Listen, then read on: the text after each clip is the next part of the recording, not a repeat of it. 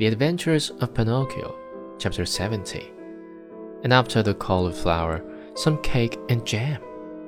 At these last bribery, Pinocchio could no longer resist and said firmly, Very well, I'll take the jug home for you.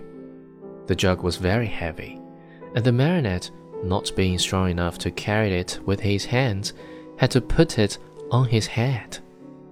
When they arrived home, the little woman made Pinocchio sit down at a small table and placed before him the bread, the cauliflower, and the cake.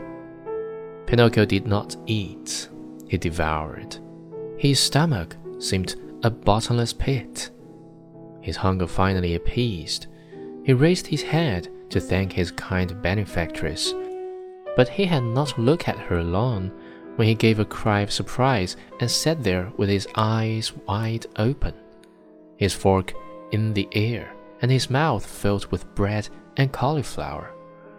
Why all this surprise?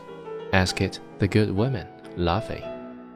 Because, answered Pinocchio, stammering and stuttering, because you look like, you remind me of, yes, yes, the same voice, the same eyes, the same hair. Yes, yes, yes, you also have the same azure hair she had.